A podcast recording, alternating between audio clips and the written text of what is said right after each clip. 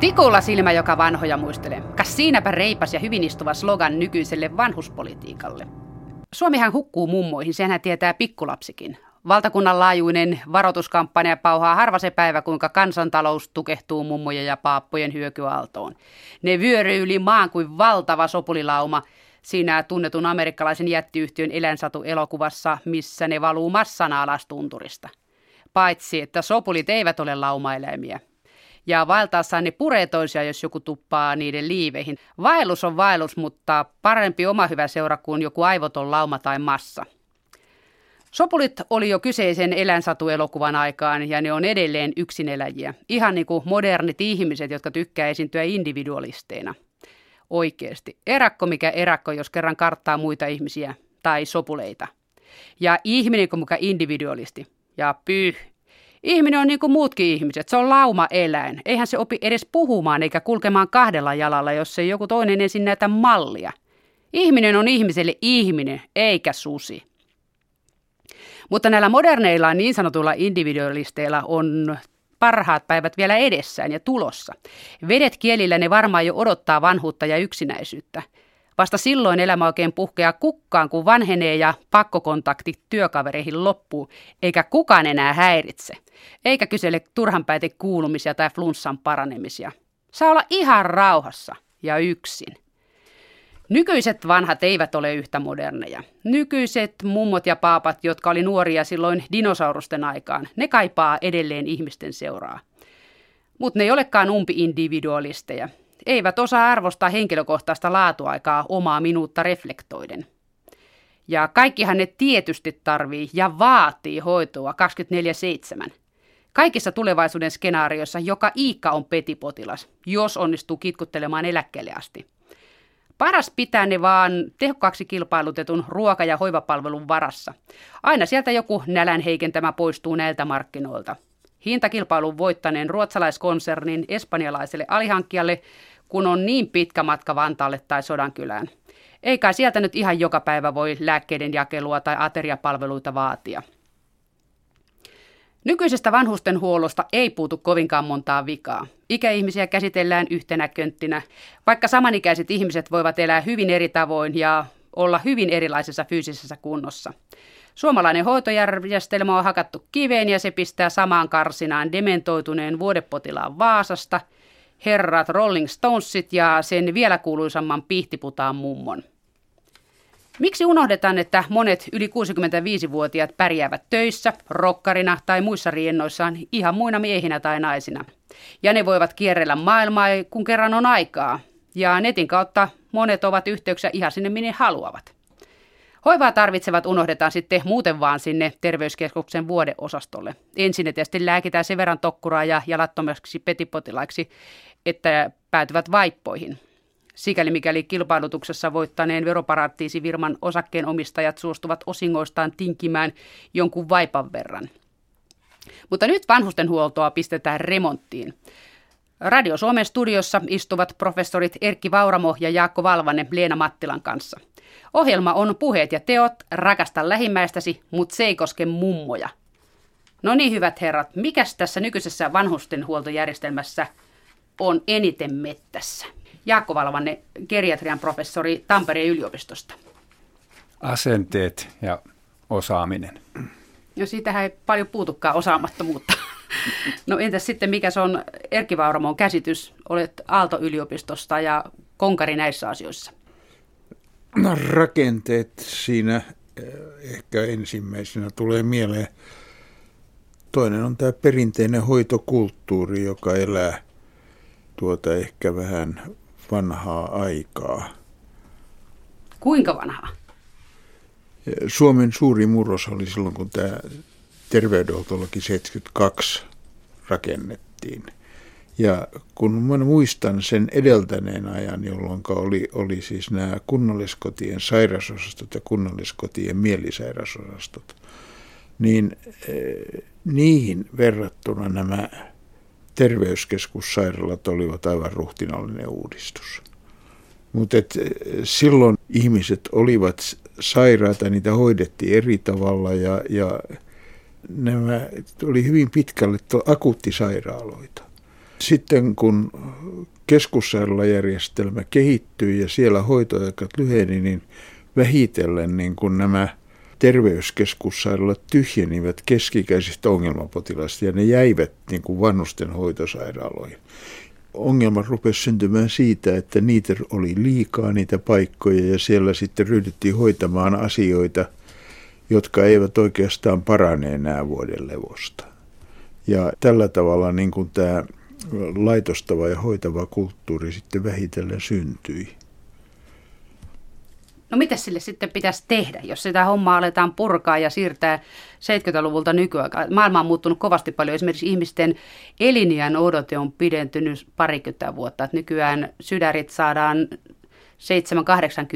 ja niihin ei kuolla. Lääkitys ja hoidot on niin paljon parempia. Silloin 70-luvulla saatiin 50 sydärit ja niihin kuoltiin niin tässä on näin suuri ero tapahtunut tällä puolella, niin mitäs pitäisi tehdä sitten vanhustenhoitopuolelle, sikäli mikäli hoito on se ainoa ratkaisu?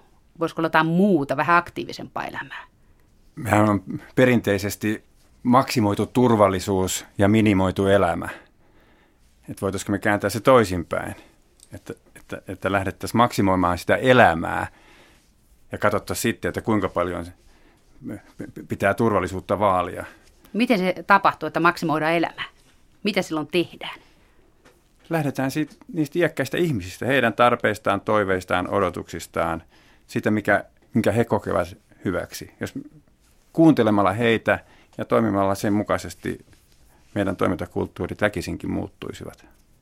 Kun tämä systeemi on aika kiveä hakattu oloinen ollut sieltä 70-luvulta asti, niin millä perusteella sitten ja ideologialla – nämä ihmiset pistetään siihen järjestelmään tällä hetkellä? Että onko se vain, että katsotaan, että sulla on sen verran se ikä, että sä kuulut tohon lokeroon ja sillä siisti. Ole vaan mikä rokkari huvittaa tai kaksi kertaa viikossa aerobikissa ravaava ihminen.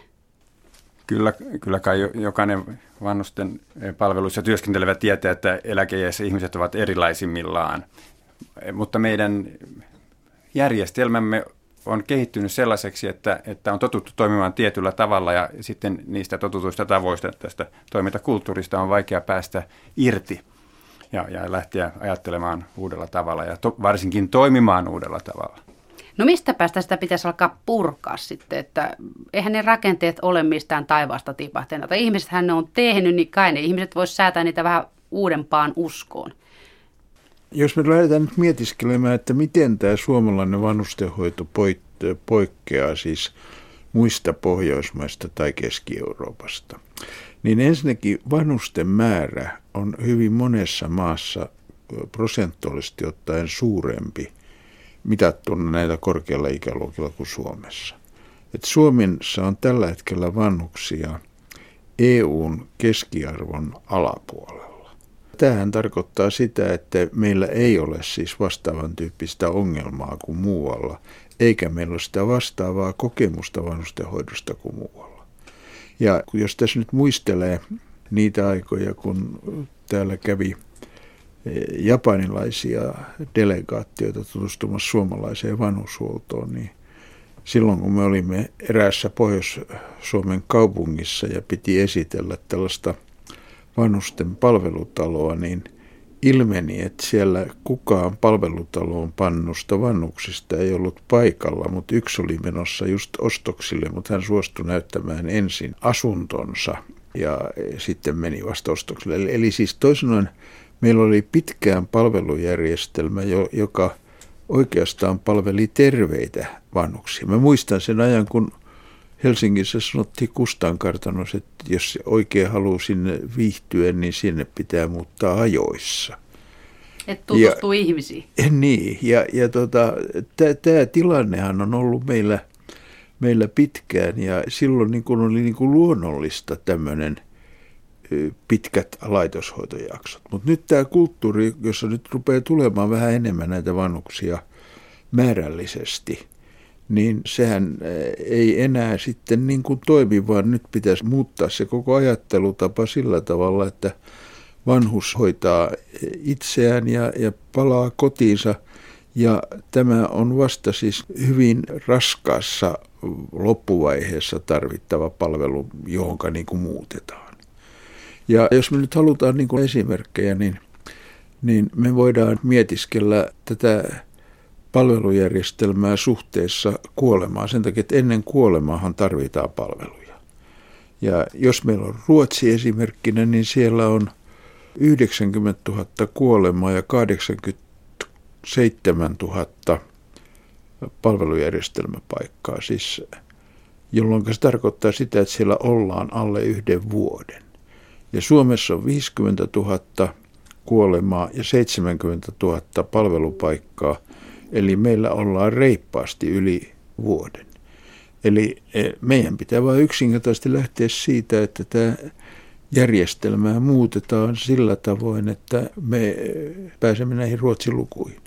Ja, ja se, miten sinne päästään, niin se on, se on siis selvästi tästä kuntoutuksesta kiinni. Kuka nykyään pääsee kuntoutukseen, professori Erkki Vauramo? Että tämän järjestelmän asiakkaat, niin ne alkaa olla siellä 70-80-vuotiaita. Et, et siis laitosten keski-ikä tällä hetkellä, kaikkien laitosten keski-ikä on 81 vuotta. Tämä 81 vuotta on se keski niin tiedän tapauksen, että asukas, joka haluaisi tämmöiseen palvelutalon, koska yksinään asuminen on hankalaa, niin tuota, katsotaan, että se on liian hyväkuntoinen, niin se ei pääse asumaan siis yhtään mihkään. Sitten se asuu yksinään. Ja siellä käy joku hoitaja kerran viikossa tai miten se aikataulu nyt sovitaan ja maksetaan, mutta siis että semmoinen välimuotopaikka, että olisi joku kevyempi palvelutalo systeemi, että siellä olisi sentään seuraaja ja joku vähän katsoisi sen lääkityksen perään. Niin mites, mitä varten tämmöisiä Suomessa on liian vähän, koska todella usein kuulee, että niihin jonotetaan. Ja sinne pääsisi, kun joku entinen kuolee. Joo, mutta että tota, ei kai nyt yhteiskunnan pidä ottaa siis sisään kaikkia ihmisiä, jotka haluavat täyshoitoa. Et, et kyllä siinä siis niin kuin ensisijainen vastuu on vannuksella itsellään ja, ja, ja tuota, sitä tarvittaessa tuetaan ja eikä, eikä sitä voida lähteä ajattelemaan, että meillä on sellaisia rahoja. Siis jotenkin tuntuu siltä, että meillä on niin kuin aivan liian tämmöinen passiivinen ote tällä hetkellä tähän ongelmaan.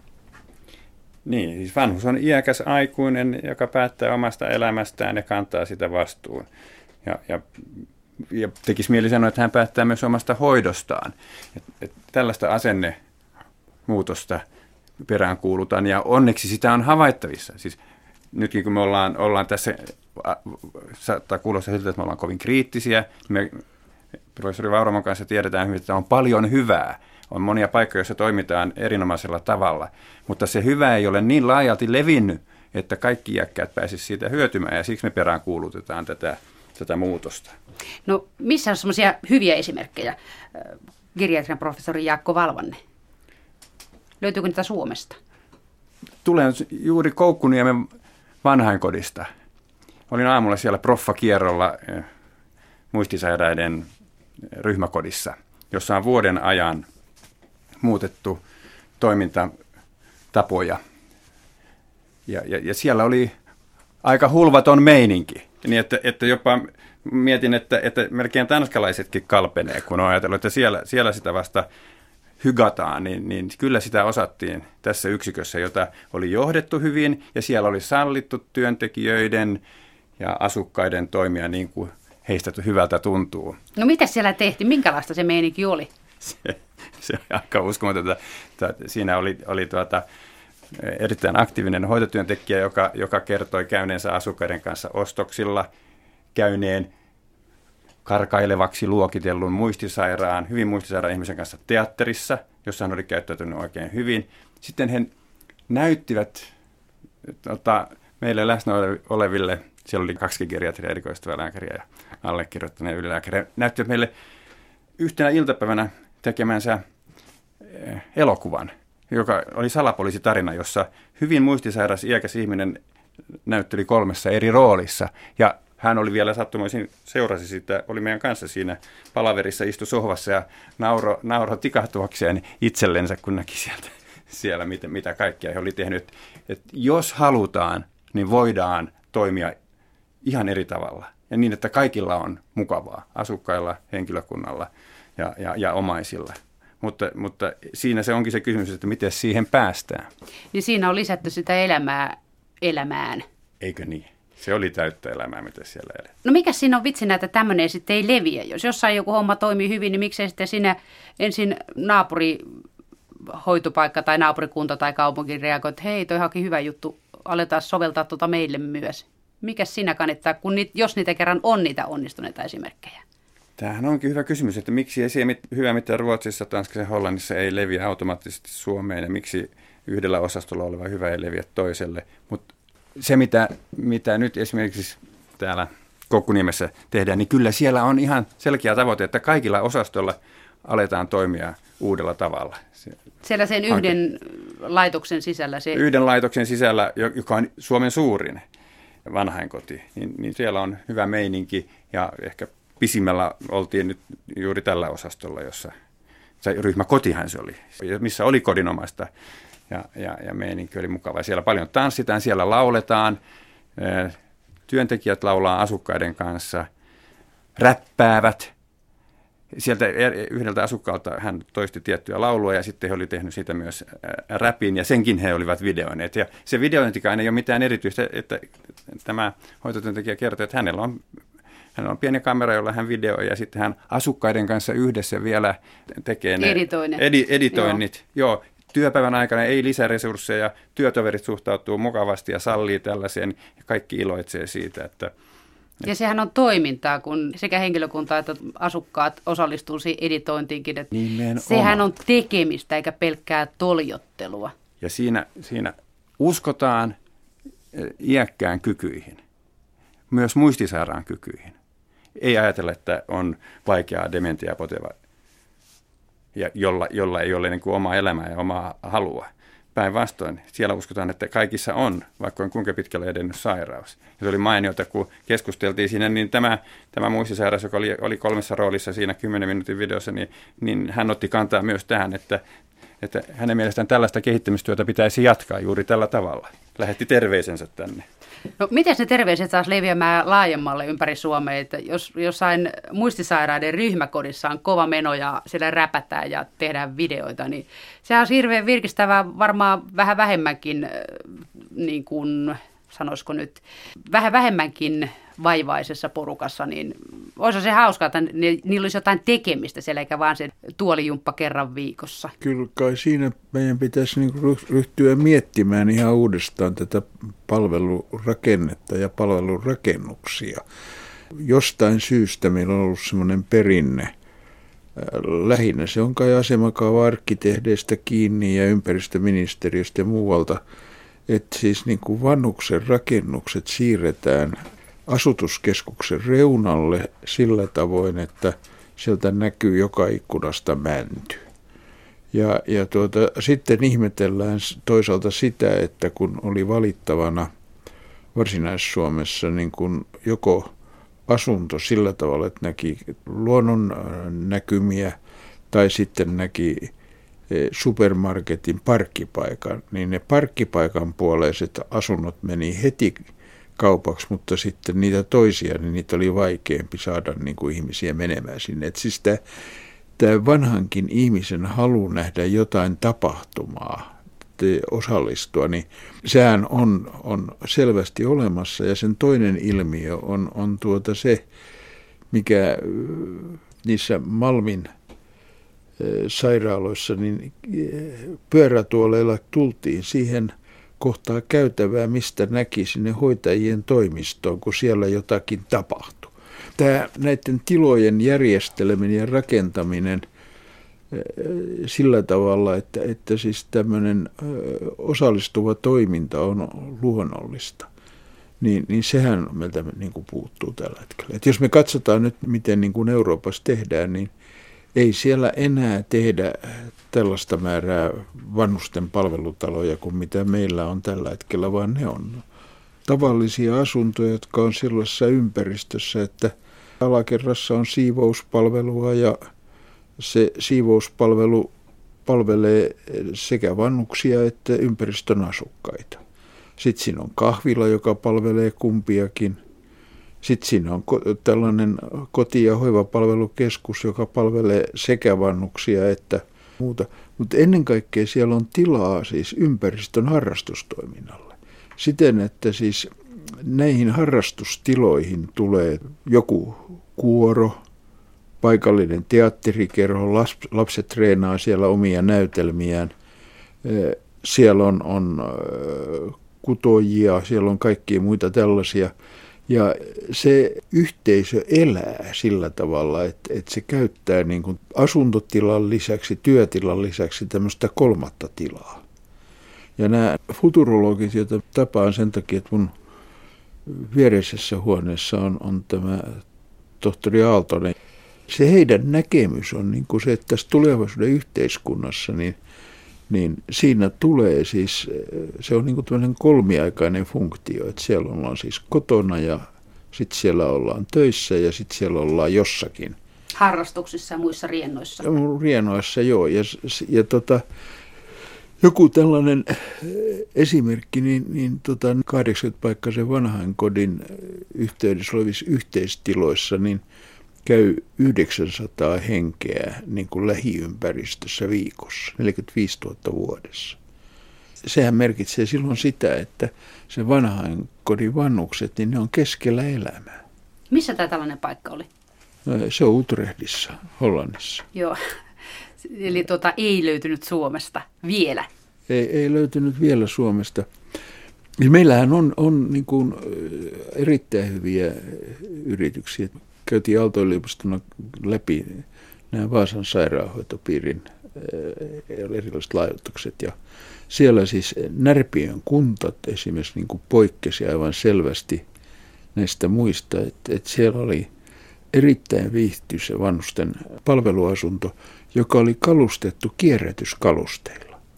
Et siellä ei ollut siis läpi koko systeemin niin kuin sisustussuunnittelija ajattelemaan samanlaisia huonekaluja, vaan siellä oli ihan erilaisia fiksuja, fiksuja ratkaisuja. Ja, ja tota, sitten siellä oli Korsnesin kunta, jossa oli terveyskeskuslääkärin ja fysioterapeutin voimin kuntoutettu ihmiset kotiin sillä tavalla, että tämä palveluasumisjärjestelmässä olevien henkilöiden lukumäärä oli alle tavoitetason reippaasti, mistä muut ovat tällä hetkellä kaukana. Et, et kyllä näitä tällaisia esimerkkejä on. Toihan heti kuulostaa niin kuin ihmisen asumiselta, että ne huonekalut ei ole niitä standarditoimistohuonekaluja.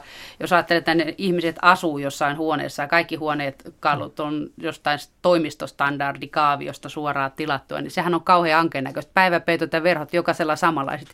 Tuo kierrätyskeskus, josta ostaminen, sehän tulee sitä päästä kunnalle halvemmaksi. Luulisin, että se rupeaa rahapulaisia kuntia kiinnostamaan. Niin ja ennen kaikkea siinä säästetään sitten sisustussuunnittelijan palkkiotkin vielä lisäksi. Sekin vielä. Et, Hei, tässä huomaa, että on niitä lisää hyviä esimerkkejä Suomesta. Nyt, nyt kun on ollut Tampereella muutaman vuoden, niin tiedän tietysti enemmän sieltä. Esimerkiksi Viola Koti on tämmöinen palvelu. Tampereella jossain. Vaan tamperelainen palvelu, talo, palvelukeskus, joka on ihan keskellä kaupunkia ja, ja, ja, ja siinä, missä muukin elämä on. Et se onkin voittanut laatupalkintoja ja siellä on, siellä on erinomainen meininki. Lahden diakonia laitoksessa maaliskuun alusta ruvetaan antamaan jokaiselle uudelle asukkaalle askelmittari – niin, jolla... liikkeelle siitä. Niin. Tänne että, ei ole tultu homehtumaan. Kyllä, Vierivät kivet mun löytyy muualta kuin Rolling että, että, ja sitä kautta me tullaan tähän liikuntaan ja kuntoutukseen, että, että ihmiset pitää, nuoremmat ja iäkkäät pitää saada liikkeelle.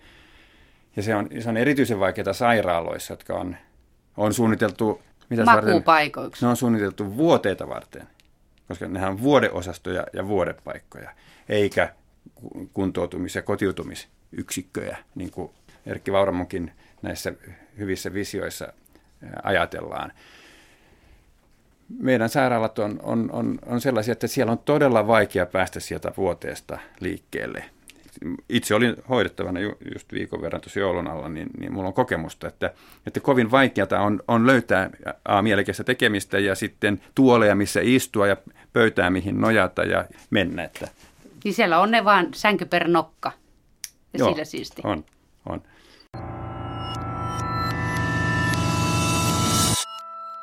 Mutta tämä kauhean vanhanaikaista ajattelua se, että edelleen vanhusten talot, palvelutalot tai vanhankodit, mitä hyvänsä ne onkaan, niin ne viedään mettään niin kuin ennen vanhaan.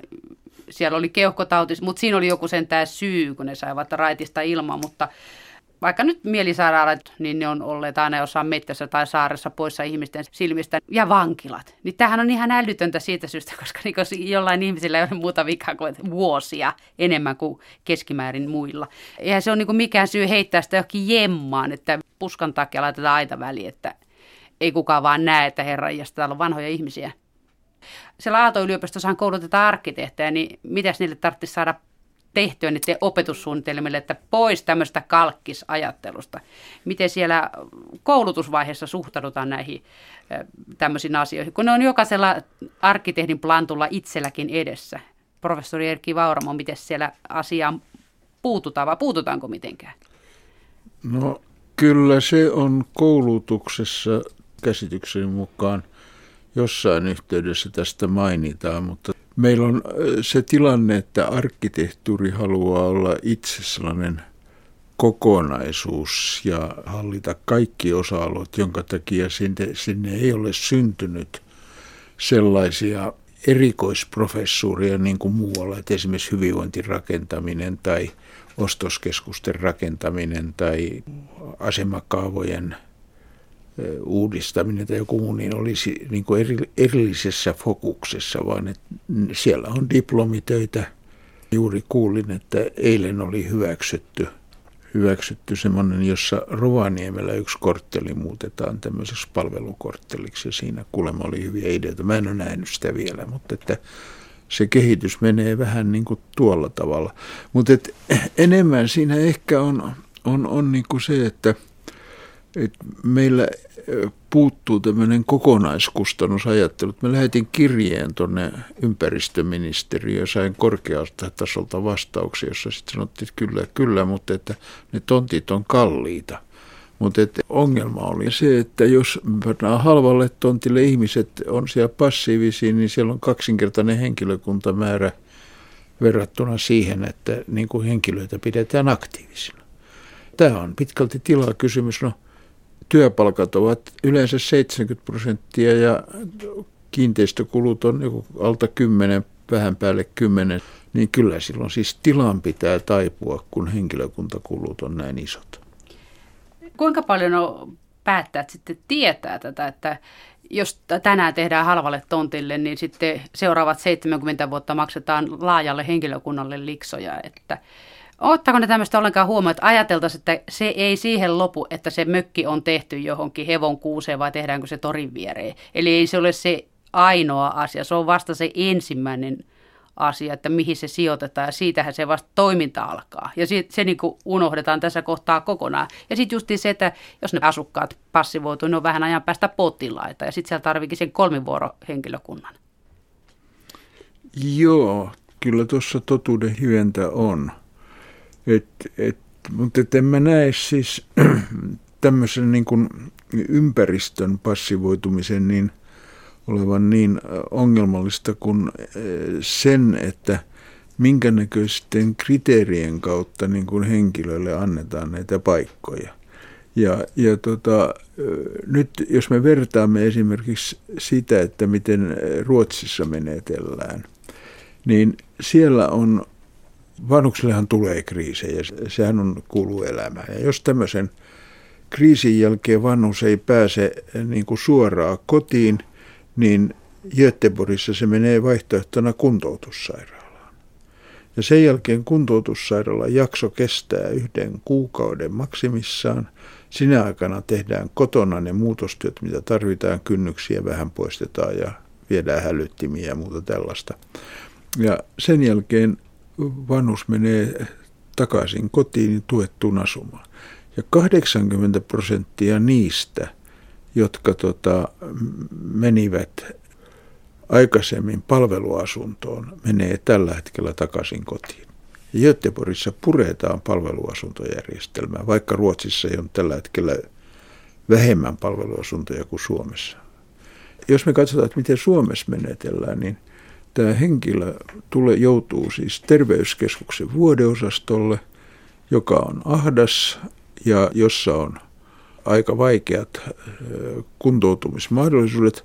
Ja sen jälkeen tämä SAS-toiminta, suunnittele, sijoita, arviointi, alkaa mietiskellä kuntoutusta. Ja se yleensä se, se kutsuu yhden asiantuntijan, toisen asiantuntijan, ja nämä sitten arvaa sitä, että tuleeko tästä jotain kuntoutettavaa tai eikö tästä tule.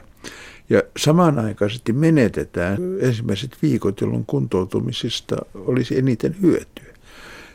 Tämä meidän järjestelmä on niin kuin semmoinen, että, että se ei oikein suosi tällaista aktiivista kuntoutusta. Ja sitten se on vielä käsittämätöntä, että samanaikaisesti kun meillä on selvästi nähtävästi niin kuin liikaa tällaista terveyskeskussairaalakapasiteettia, niin kuntoutussairaaloisin niin ei pääse, koska ne on täynnä tässä kohtaa täytyy nyt sanoa, että varmaan kärjistetysti näin on. Ja... Joo, kärjistää saa kaikessa rauhassa. Joo. Jos jotain rupeaisi tapahtumaan, niin sehän olisi vaan pelkästään hyvä. Joo. Onneksi myös hyväkin tapahtuu. Ja tämä, niin kuin tutkimus näyttää on siitä, että tällainen laajalainen geriatrinen arviointi siinä akuuttisairausvaiheessa, kun iäkkäille tulee joku kriisi tai äkillinen sairaus, jonka takia hän tarvitsee sairaalahoitoa. Jos siinä vaiheessa arvioidaan hyvin ja tehdään hoito- ja kuntoutussuunnitelma, jota ruvetaan toteuttamaan – niin silloin useampi saadaan kotiutumaan ja paljon vähemmän tarvitaan sitä pitkäaikaishoitoa. Eli mä uskon, että siellä Göteborgissakin toimitaan juuri tämän mallin mukaisesti ja kyllä meillä onneksi on sellaisia terveyskeskussairaaloita, joissa tälläkin tavalla toimitaan. Että,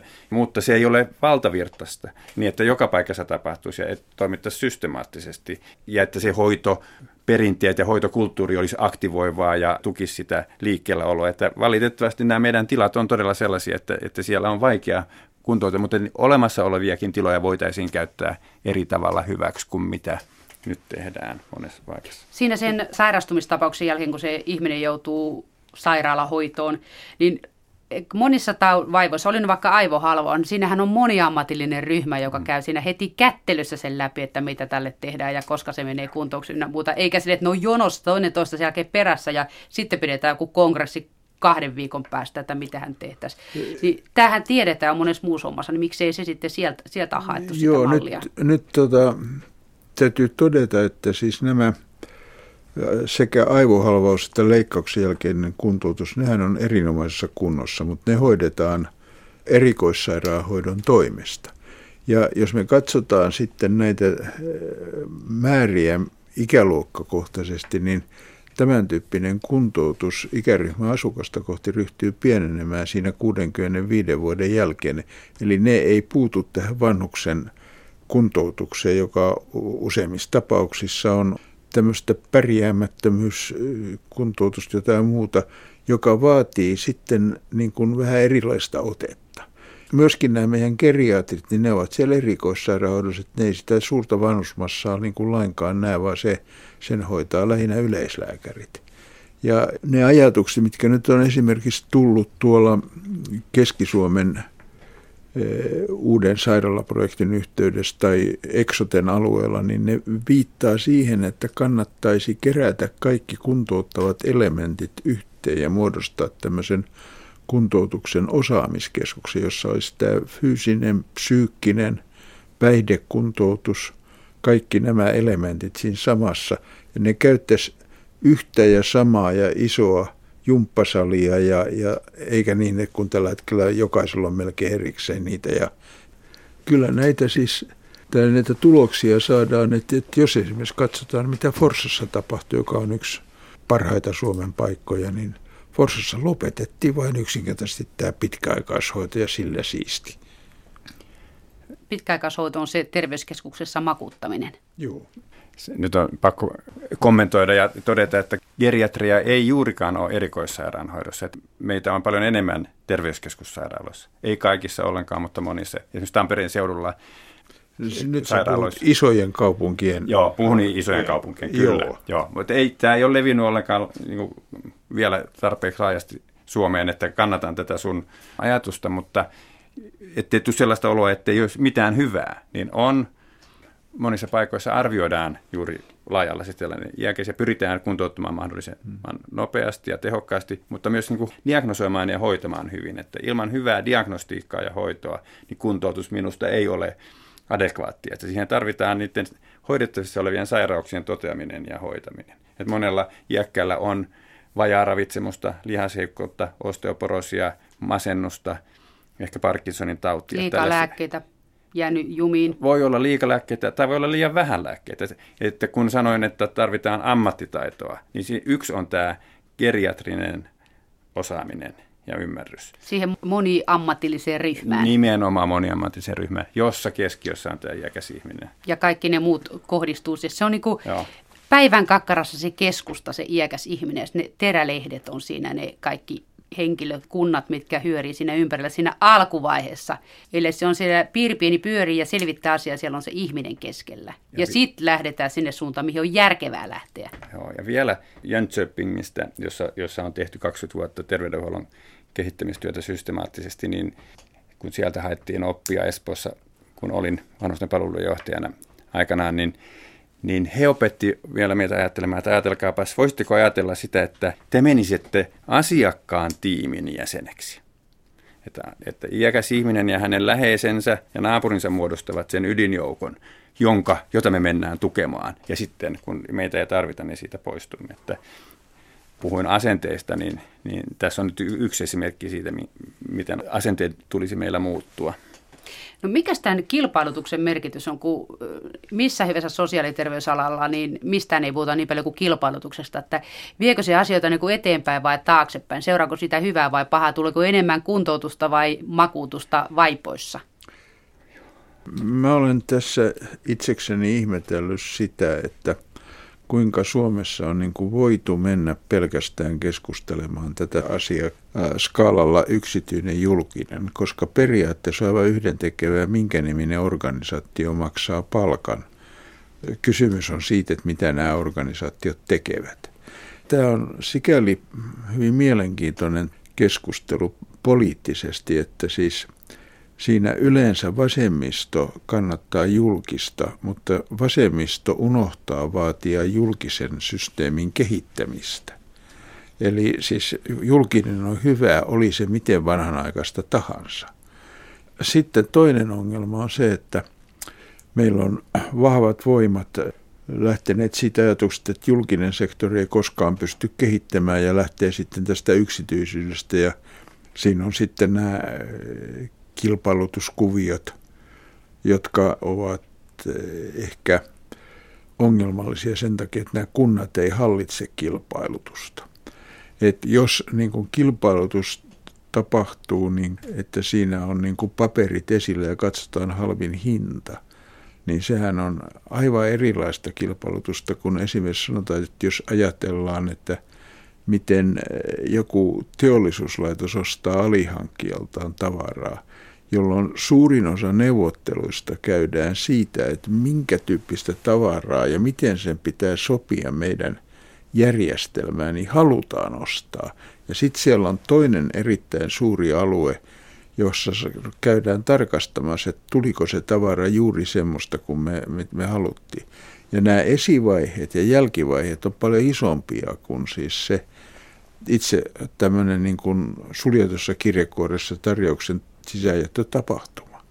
Ja tästähän seuraa sitten se, että se laatu, mikä sieltä tulee, niin kun mä oon nähnyt näitä uusia kilpailutettuja vanhustentaloja, niin ne on ihan yhtä surkeita kuin vuodeosastot. Et siinä ei niin kuin ole siis rakennukset tippaakaan kehittyneet, siellä ei ole vaadittu päivähuoneelta mitään ominaisuuksia, muuta tällaista. Tämä kuntasektorin pöllyyttäminen, jota nyt näemme, että sitä pöllyytetään, niin se nyt on joka tapauksessa hyvää, koska kun se nyt liikahtaa jonnekin päin, niin kyllä se sitten lähtee liikkeelle parempaan suuntaan. Niin, että kuntalaiset saa niin huonoja palveluita kuin niiden itse valitsemat ammattitaidottomat tilaajat heille tilaa, kun kukaan ei niin mieti, että mitä sillä rahalla pitäisi saada. Niin, tämä, se on ainakin niin kuin se laatu on, on sekundäärinen tällä hetkellä. Nyt ostetaan vain vuodepaikkoja. Niin siis ostetaan, ostetaan paperilla toimintaa näkemättä, mikä se käytännössä on. Ja sitä ei etukäteen käydä tarkasti se läpi, että mikä, mikä näiden systeemien ero on, eikä myöskään sieltä sieltä puuttuu tämä laadunvalvonta jälkipäässä. Nyt on taas pakko sanoa, että, että on, minulla on kokemuksia myös, myös varsin pitkälle kehittyneestä systeemistä, jossa Espoossa ollessa oli tehostettua palveluasumista jo vuosikausia kilpailutettu ja oli itse mukana tämmöisessä kilpailutusasiakirjojen laadinnassa ja niiden laatukriteereiden laadinnassa. Ja lautakunnan kanssa sovittiin, kuinka paljon se laatu painaa siinä, siinä kilpailutuksessa. Ja itse asiassa se oli se keskeisin asia, jolla sitten ratkaistiin. Se vaan vaatii sellaista osaamista, jota joka paikassa ei välttämättä ole. Että kilpailuttaminen on tosiaan osaamista vaativa prosessi, jota ei esimerkiksi pienin paikkakunnilla välttämättä ole. Että parhaimmillaan sillä saadaan myös laatua ja kyllä sitä esimerkiksi Espoossa hyvin tarkkaan seurataan ja puututaan välittömästi, jos on havaittavissa poikkeamia tai tulee asiakkailta palautetta. Mutta varmasti yleisellä tasolla on, on liian vähän sitä, sitä laatuajattelua ja osaamista. Joo, me, meidän pitää nyt pitää niin kuin tavallaan mielessä se, että kun Suomessa on erilaisia kuntia, niin isot asutuskeskukset ovat käyttäytyvät hiukan eri lailla kuin sitten keskisuuret kunnat ja pienemmät kunnat. Mutta jos me ajatellaan kokonaisuutena, niin jos meillä on terveyskeskus sairaalan sairaansia 15 000 ja näistä noin 10 000 käytetään tämmöiseen makaamiseen, joka makaaminen on lopetettu, se on lopetettu Pohjoismaissa, se on lopetettu Keski-Euroopassa, niin me ollaan siis tältä osin niin kuin noin 10 000 paikan verran ongelmissa. Ja se, että onko tämä makaaminen – niin kuin sellainen, että se lyhentää vanhuksen elämää. Minä kuuntelisin mielelläni professori Valvanteen arvion tästä, että mitä, mitä se vaikuttaa sitten tämä kunnon huononeminen.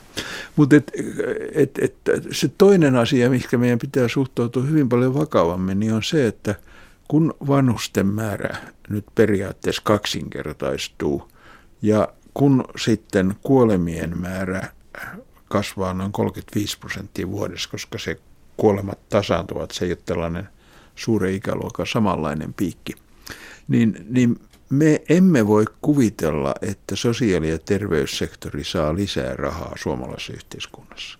Ja sen takia tässä on, on tota kiire ja, ja meidän on pakko ryhtyä hyvinkin radikaaleihin toimenpiteisiin. Ja onneksi niitä samoja näitä toimenpiteitä on niissä maissa tehty, jossa on ollut enemmän vannuksia – jolloin siis kahden tunnin lentomatkan päässä on tietoa saatavissa. Tässä Kuinka kun... tämä makuuttaminen muuten vaikuttaa siihen eli iän odotteeseen, kun 30 urheilija nuorokkaisia on makuutettu kokeeksi viikko tai kaksi tai kolme, niin johan niilläkin lihakset hupenee, vaikka lähtökohta ihan toista kuin jollain yli 70. Hei, saanko mä tähän sanoa sen, että kun näitä avaruuslentäjiä testattiin, tehtiin, niin niitä makuutettiin sitten noin kuukausi. Ja sen jälkeen niiden lihaskunto meni niin huonoon kuntoon, että ne oli kolme kuukautta treenissä ennen kuin ne sai sen kuntonsa takaisin. Ja tässä konferenssissa sitten nousi yksi nuorempi saksalainen tohtori ja kysyi, että no mitenkä sitten vanhukset kestävät tätä makuutusta? Miten ne kestävät? geriatrian professori Jaakko Valvanne. Se onkin ihme, että kukaan pitkän makuun jälkeen nousee ylös iäkkäistä. Että se on niin päin. Makuuttava hoitokulttuuri 60-kertaistaa toiminnanvajavuuksien kehittymisen riski. Ja lihaskadon vauhti on, on päätä huimaava iäkkäällä, että siellä ei tarvitse tuota monta päivää maata, kun on jo niin, niin suuri osa lihaksistosta, lihaskunnosta menetetty, että, että ylöspääseminen tarvitsee erillisen kuntoutuksen. Et, et, ammattitaitoa on juuri tietää tällaiset asiat. Pitää huolta siitä, että sydänsairaudet, verenpaineen laskut, ylösnoustessa, että ne on diagnosoituja hoidossa, ravinto on tarpeeksi ravitsevaa, energiapitoista, valkuaisainepitoista ja sitten ollaan pääasiassa liikkeellä. Mutta jos puhuu sängyttömästä sairaalasta, niin siinä saa kollegojenkin vihat jo niskoille, että, että meillä on niin pitkälle mennyt tämä ajattelu. Mutta se vuoteen lisäksi muutakin elämää. Yöt, no yöt nukutaan sängyssä, mutta joo, ei joo, muuta, joo, yöllä kyllä tarvitaan vuoteita. Tämä toinen asia on tämä järjestelmätaso, mitä, mitä Erkki Varmo tuossa korostaa.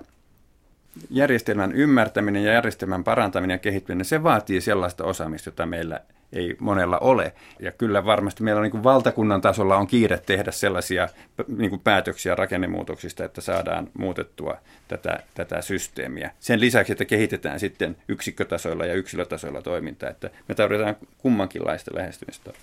Siinä olisi hyvin yksinkertainen päätös, jos, jos tota, tämä peruspalveluista vastaava ministeri ajaisi läpi päätöksen, että, että vuodeosastolla on yläraja 30 vuorokautta niin kuin useissa EU-maissa on, tai sitä muuten noudatetaan, niin sehän ratkaisi sitä asian. Yhdellä päätöksellä tämä asia saataisiin kuntoon.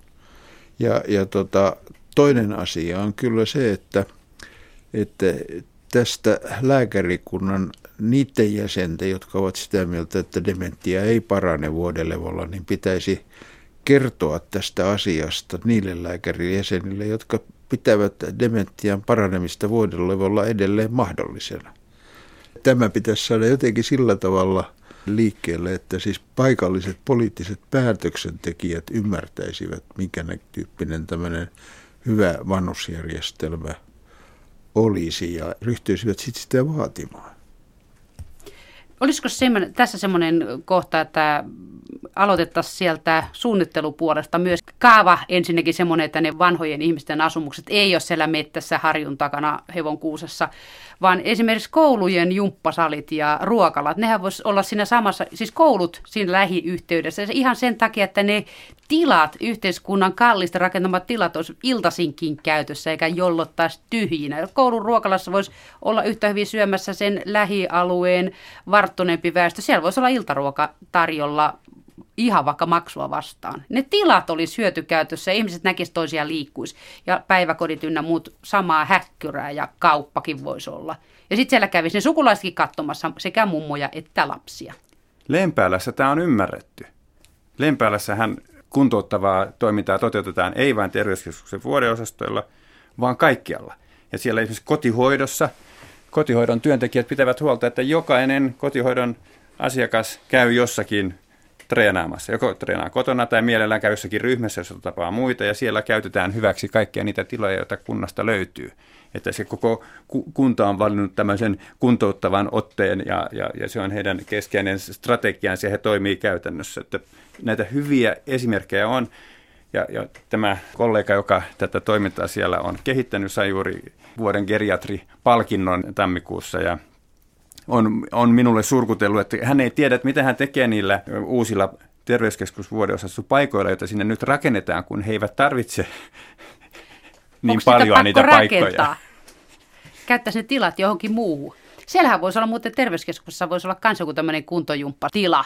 Niin jättää ne sairaalasängyt pois sieltä ja laittaa sinne kuntoilulaitteita tilalle. Muuta. Niitä yleensä on noissa kirkonkylissä, että siellä on – terveyskeskuksessa pieni allas ja sitten on koulussa joku pienempi allas ja sitten siellä on joku mm, kuntoutuskeskus, jossa on vielä semmoinen pienempi allas. Ne yleensä, niitä ei ole niin kuin tavallaan näitä osatoimintoja yhdistetty yhdeksi tällaisessa toiminnallisessa kokonaisuudeksi. Ja, ja tota, siinä on kyllä hyvin pitkälle niin kuin niin kuin sellaista asentetta, että, että kun vannukset on siivottu pois, niin ne on, ne on pois mielestä, kun ne ei näy. Kun pitäisi nähdä siis sillä tavalla, että, että ikääntyvä ihminen, niin se on, se on aika luonnollista se elämän loppuminen. Se on jokaisella edessä. Se on jokaisella edessä ja, ja, ja tota, mä oon itse ihmetellyt esimerkiksi sitä, että minkä takia ikäihmisille suunnitellaan niin paljon sellaisia työkaluja ja toimintoja, että siis Siis mä oon miettinyt, että minä päivänä mä lopetan seuraamasta dekkarisarjaa Kettu tuolta televisiosta ja sen tilalle otan sitten näitä suunniteltuja ohjelmia, josta kerrotaan kuinka minun joku mahdollinen sokeritauti niin pitää päivittäin hoitaa tai jotain muuta tällaista vastaavaa. Ikäkausiohjelmaa. Ikäkausiohjelmaa. Että, että musta se jotenkin tuntuu aivan järjettömältä, että jos ajatellaan, että siis tämmöinen välivaihe, niin se on kuukausia, niin eh, tuskin siihen muutamaan kuukauteen mä ostan erilaisia huonekaluja tai jotain muita tällaisia, joita niin kuin hirveisellä rahoilla tällä hetkellä kehitetään, vaan kyllä mä pyrin käyttämään näitä nykyisiä välineitä. Et, että ihminen on muutakin kuin ikänsä vuosina. Niin joo, että en, mä en usko siis siihen, että tällaisella äh, tavattomalla vanhusteknologialla oikeastaan voidaan tehdä paljon mitään. Eikä sitä kautta ole tullutkaan mitään mullistavaa. On, on eletty vuosikymmeniä siinä toivossa, että tulisi jo teknologista, joka ratkaisisi tämän vanhusten huoltokysymyksen. Et jos jos niin tämä sama raha, mikä on tällä hetkellä tekniikan kehittämiseen, jos se olisi investoitu esimerkiksi rakennusten kehittämiseen, niin tulokset olisivat aivan toisenlaisia. Täsmälleen. Ja se on, siinä ei ole mitään ihmeellistä. Ei. Nyt, nyt nyplätään nippeleitä, kun pitäisi rukata rakenteita, että ajatella hiukka isommin. Se koko systeemi pitäisi pistää uusiin puihin. Joo, se, mutta se vaikeus on, on tällä hetkellä se, että sen jälkeen kun lääkintöhallitus lakkautettiin, niin meillä ei ole tässä maassa sellaista lääketieteellistä auktoriteettia, joka niin kuin ottaisi kantaa tähän tämmöisiin kysymyksiin. Et se oli mun ymmärtääkseni siis aikamoinen vahinko, että siis tämmöinen nykyisin voitaisiin sanoa niin kuin erityisosaamiskeskus. Siis tämä Valvira, joka siinä on, niin se käyttäytyy kuin poliisi. Siis toisaalta se tulee sinne ja sanoo, että te olette tehneet väärin, mutta se ei sano etukäteen, että mitä teidän pitää tehdä. Kyllä tässä luultavasti täytyy sitten vanha lääkintöhallitus jossain muodossa herättää henkiin. Ja siinäkin on se homma silputtu taas pitkin mäkiä erillisille valviroille ja kumppaneille. Sitten se kokonaisuus puuttuu, että yksi lääkintöhallitus korvaisi seitsemän muuta virastoa ja sitten se nuppiluku pysyy samana tai pienempänä. Mitäs tähän sanotte? Kyllä minullakin joskus ollut ikävästä lääkintöhallitusta. Siis sinänsä lähtökohtaisesti esimerkiksi nyt vanhuspalvelulaki. Se on täynnä erinomaisia ajatuksia, että jos kaikki se, mitä sinne on kirjattu, toteutetaan, niin, niin paljon jo tapahtuu. Mutta meillä on tämä kehittämisosaaminen on jäänyt syrjään. Tämä kehittäminen, niin sehän on Suomessa aina ymmärretty sillä tavalla, että viisi virkaa lisää. Juuri niin. Joo. Niin siihen näiden työtä Joo, tekevien ihmisten lisäksi. lisäksi. Mutta mut sitä ei ole ymmärretty sillä tavoin, että pitäisi tarkastella sitä, mitä tällä hetkellä tehdään ja voidaanko se tehdä eri tavalla. Täsmälleen. Että pitäisi mitata, että saavutetaanko niitä tuloksia, joita tavoitellaan, ja onko ne sellaisia, jotka on asiakkaiden edun mukaisia. Jos me halutaan toisenlaisia tuloksia, niin koko järjestelmä pitää muuttaa. Ja siitä mun mielestä että, tota, Erkki Varmo on tässä juuri puhunut, että me tarvitaan järjestelmän muutos, jos me halutaan erilaisia tuloksia. Onko meiltä niin kuin suunta hukassa? Kyllä, meillä on ehkä jonkinnäköistä tietoa, missä päin se suunta on, mutta ei ole kykyä kääntää nenää sinne päin ja lähteä kävelemään.